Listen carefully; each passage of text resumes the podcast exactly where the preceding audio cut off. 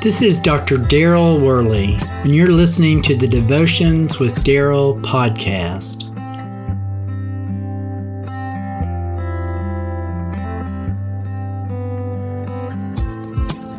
If you've ever examined nature and witnessed the awe of an ocean shore, or a mountain peak, or even a canyon rim, then you've likely felt the awe and wonder of how breathtakingly vast our Earth actually is.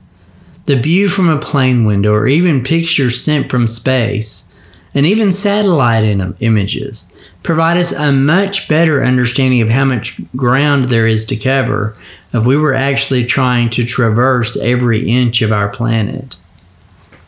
The vast viewpoints call attention to the reality of how tiny we really are. But we're actually not the tiniest things around us. This entire globe is filled with such intricacies at the finest levels that under a microscope, you will find an entirely different world that is bursting with life that points to the great detail in which God has created this world. And the micro level viewpoints that can be seen in a medical lab are not even the end of the life for how small things really are. There's actually even an atomic level frontier that scientists are still exploring.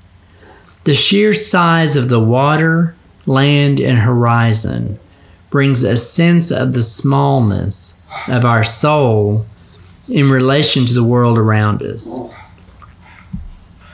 The incredible infinitesimal detail of a red blood cell, mitochondria, and an atom is actually mind blowing.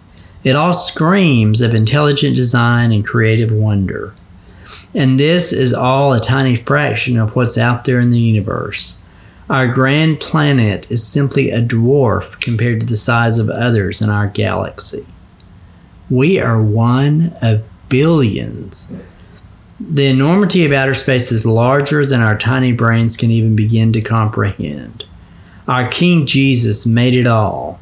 He spoke, and all matter and life began their existence. As creator, he is the supreme ruler over it all. He knows every particle and speck. He sits enthroned above the circle of the earth, and its people are like grasshoppers. He stretches out the heavens like a canopy and spreads them out like a tent to live in. That's Isaiah chapter 40, verse 22.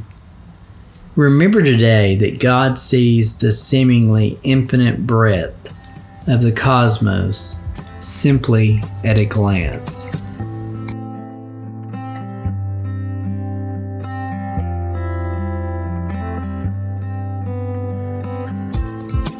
Until next time, this is Dr. Daryl Worley, praying that you have a blessed day filled with the richest blessings from God.